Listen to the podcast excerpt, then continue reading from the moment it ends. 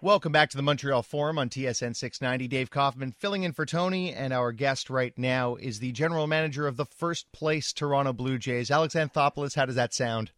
Uh, it sounds good, but I at the same time I, I don't even like uh, putting that in front of our um, in front of uh, the name just because it's only really we finally played our 81st game and it's uh, I'd like to say the first place through 81 games, Toronto Blue Jays would probably be a little better. Funny, a friend of mine uh, from Toronto, one of my, my close friends and a huge Jays fan who I live vicariously through this season, he was having a similar conversation with his dad where his dad was freaking out and he finally said to him, Dad, would you rather be three games up or three games down right now?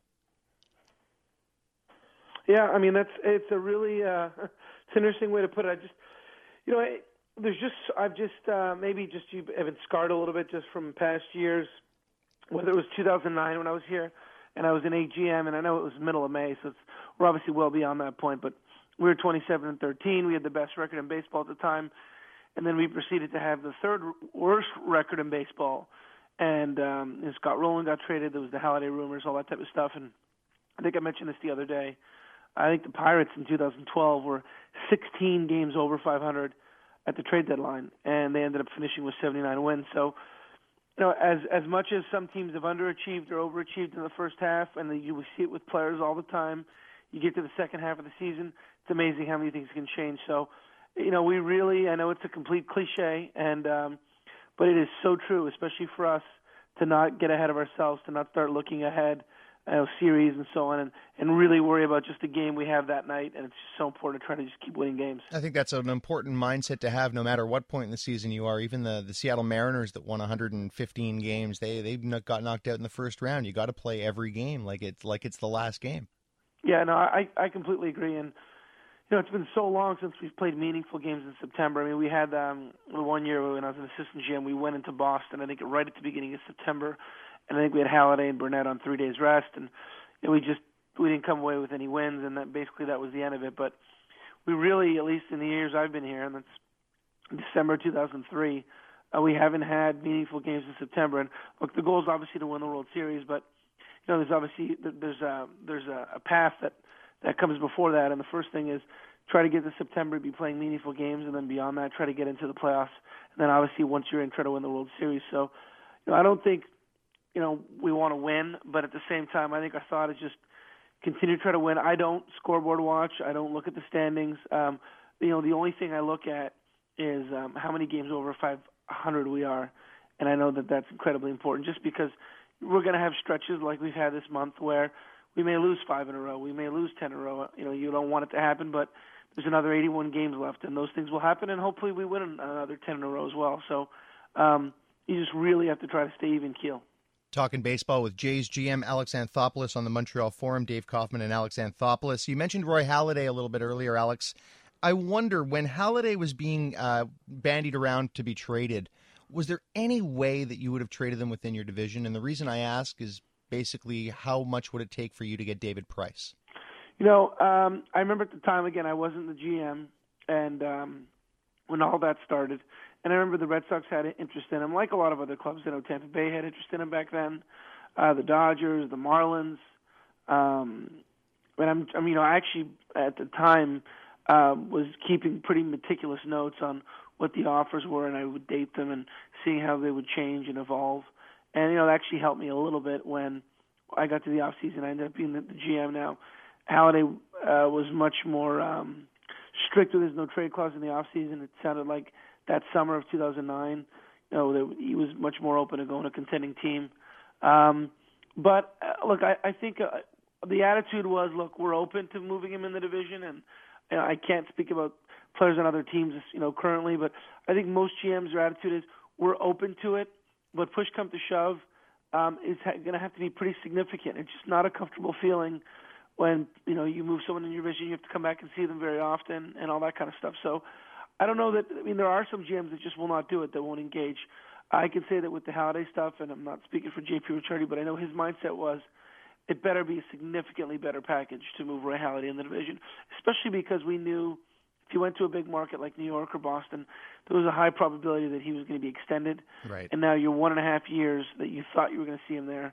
You're probably looking at five or six years, and that's would be hard hard to do. Well, it'd be one thing for Tampa to have to face David Price for the next year or two in a Blue Jays uniform. It would be a different story if the Blue Jays had to face Aaron Sanchez in a Tampa uniform for the next six or seven. Yeah, I think it's. I mean, again, not um, getting specific about any of those players, but I think it is safe to say if we're trading young prospects within the, in the division, um, yeah, I mean that certainly can be painful and uh, not something you take lightly. But again, you do have to um, look at your own circumstance and you know your, your responsibility to the ball club, to, to the players, things like that. But on both sides, I think making trades in division there, there's a reason it's very rare, and it's that much more rare when you're talking about elite level prospects, elite level players.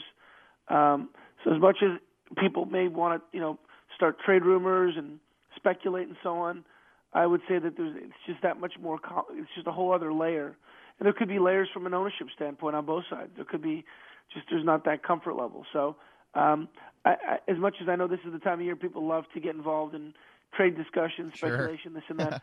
I would say as a general rule in our game, um, very rarely will you see elite players traded within the division. Let's uh, move it off baseball for our final question, Alex. You've been paying attention to the World Cup.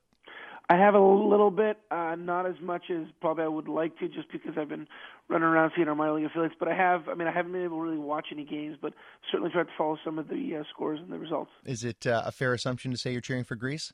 Sure, yeah, and it's uh, it's nice to see them get to the second round, and um, you know, it's a it's a huge moment for them. So um, I'm sure, and obviously there's a huge Greek community in Montreal as well. So I can imagine. Um, actually, I don't even. I've lost touch with where the Greek community is right now. It used to be Park X. Yeah, they're still on up. and still on Park Avenue, and the whole city smelled like lamb after the win the other right, day. Exactly. So, yeah, exactly. You still got you got Park Avenue. You've got a lot of souvlaki places there, and uh, you got some nice, um, probably one of the best Greek Greek restaurants in North America, which is Milos. Oh, the uh, best. Absolutely. Yeah, tremendous. So. Um, yeah, I mean it's it's pretty amazing, and obviously in Toronto on the Danforth, everyone's going crazy. But right. I can only imagine what it's like in Greece. And you know, I have some family that obviously love soccer. My my my brother my cousin and so on. So I know they're they're pretty excited about it. Well, seeing the streets like that in Toronto on the Danforth, like you said, uh, could must give you a little bit of a hint of what it could be like in October throughout the whole city. You know what? Um, I think the real um, what's really been telling is when you see what happened with the Leafs and what happened with the Raptors. Oh yeah, I'm sure you guys saw it on the highlights. You know they they had the right outside the Air Canada Center, and, and I I think as much as people like to say Canada's hockey nation or Toronto's hockey city, Montreal's, I think most Canadian cities, when you have a winning team, and I think the Raptors showed that, it was just as rabid a fan base for the Raptors being in the playoffs as it was two years ago for the Leafs being in the playoffs. So I think Toronto and really all of Canada star for a winner, um, and everyone would be so excited. And I, I don't really remember. I mean, I remember the World Series years in Montreal, but and we didn't really care. I would follow, but it didn't seem like the city cared back then. I do think, though, things have changed. The internet, um, all sports channels, uh, sports packages, you can watch all the games. Just the exposure you have to sports right now, and especially to the Toronto Blue Jays, the Raptors, and so on. I think you'd see an even greater level of support that may have been there even in the early 90s because of uh, the media component, the access everybody has to the ball club. So uh, I think what we saw, at least from a Toronto perspective, I think it would absolutely mirror or potentially even surpass um, what what we saw uh, with obviously the Raptors and the Leafs. Yeah, I mean, and that Raptors thing was just spectacular to watch. And, and I'll tell you, you're absolutely right, Alex. There are fans here. I think they would care here now. There were 100,000 of them in the Olympic Stadium to watch the Jays play in March. Yeah, you're 100% right. And I think just, you know, the fact that um, whether it's, and it's small things, whether the fact that we're on TVA Sports mm-hmm. um, in French, um, again, whether the fact that everyone can get Sportsnet in, in Quebec, um, people watch the highlight shows. People can live stream on on the internet. Uh, all those things, and and just like you said, there's a huge baseball fan base there. And even though they're not all Toronto Blue Jays fans, it's really uh, it's cut up. Whether it's the Yankees, the Red, Red Sox, and so on. I do think slowly but surely. Um, I believe, at least, or I'd like to believe, and this may be naive, that as much as there'll always be um, there'll be that natural rivalry between Toronto and Montreal, I do think the fact that this being the only Canadian team the fact that we've tried to make inroads in, in Quebec, uh, whether it's coming out there on the caravan, bringing our players, having games, like you said, showing the support people had for the ball club when we played there. I do think some of those anti-Toronto, anti-Montreal walls are are um, kind of starting to come down a little bit because we're not competing with any other any other club. This is the only team in Canada, and I think everyone realizes that everyone should support it. Yeah, we'll leave the anti-Toronto stuff to hockey and to politics. Alex Anthopoulos, as always, it's a pleasure. All right, Dave. Really enjoyed it. Take care. Bye bye.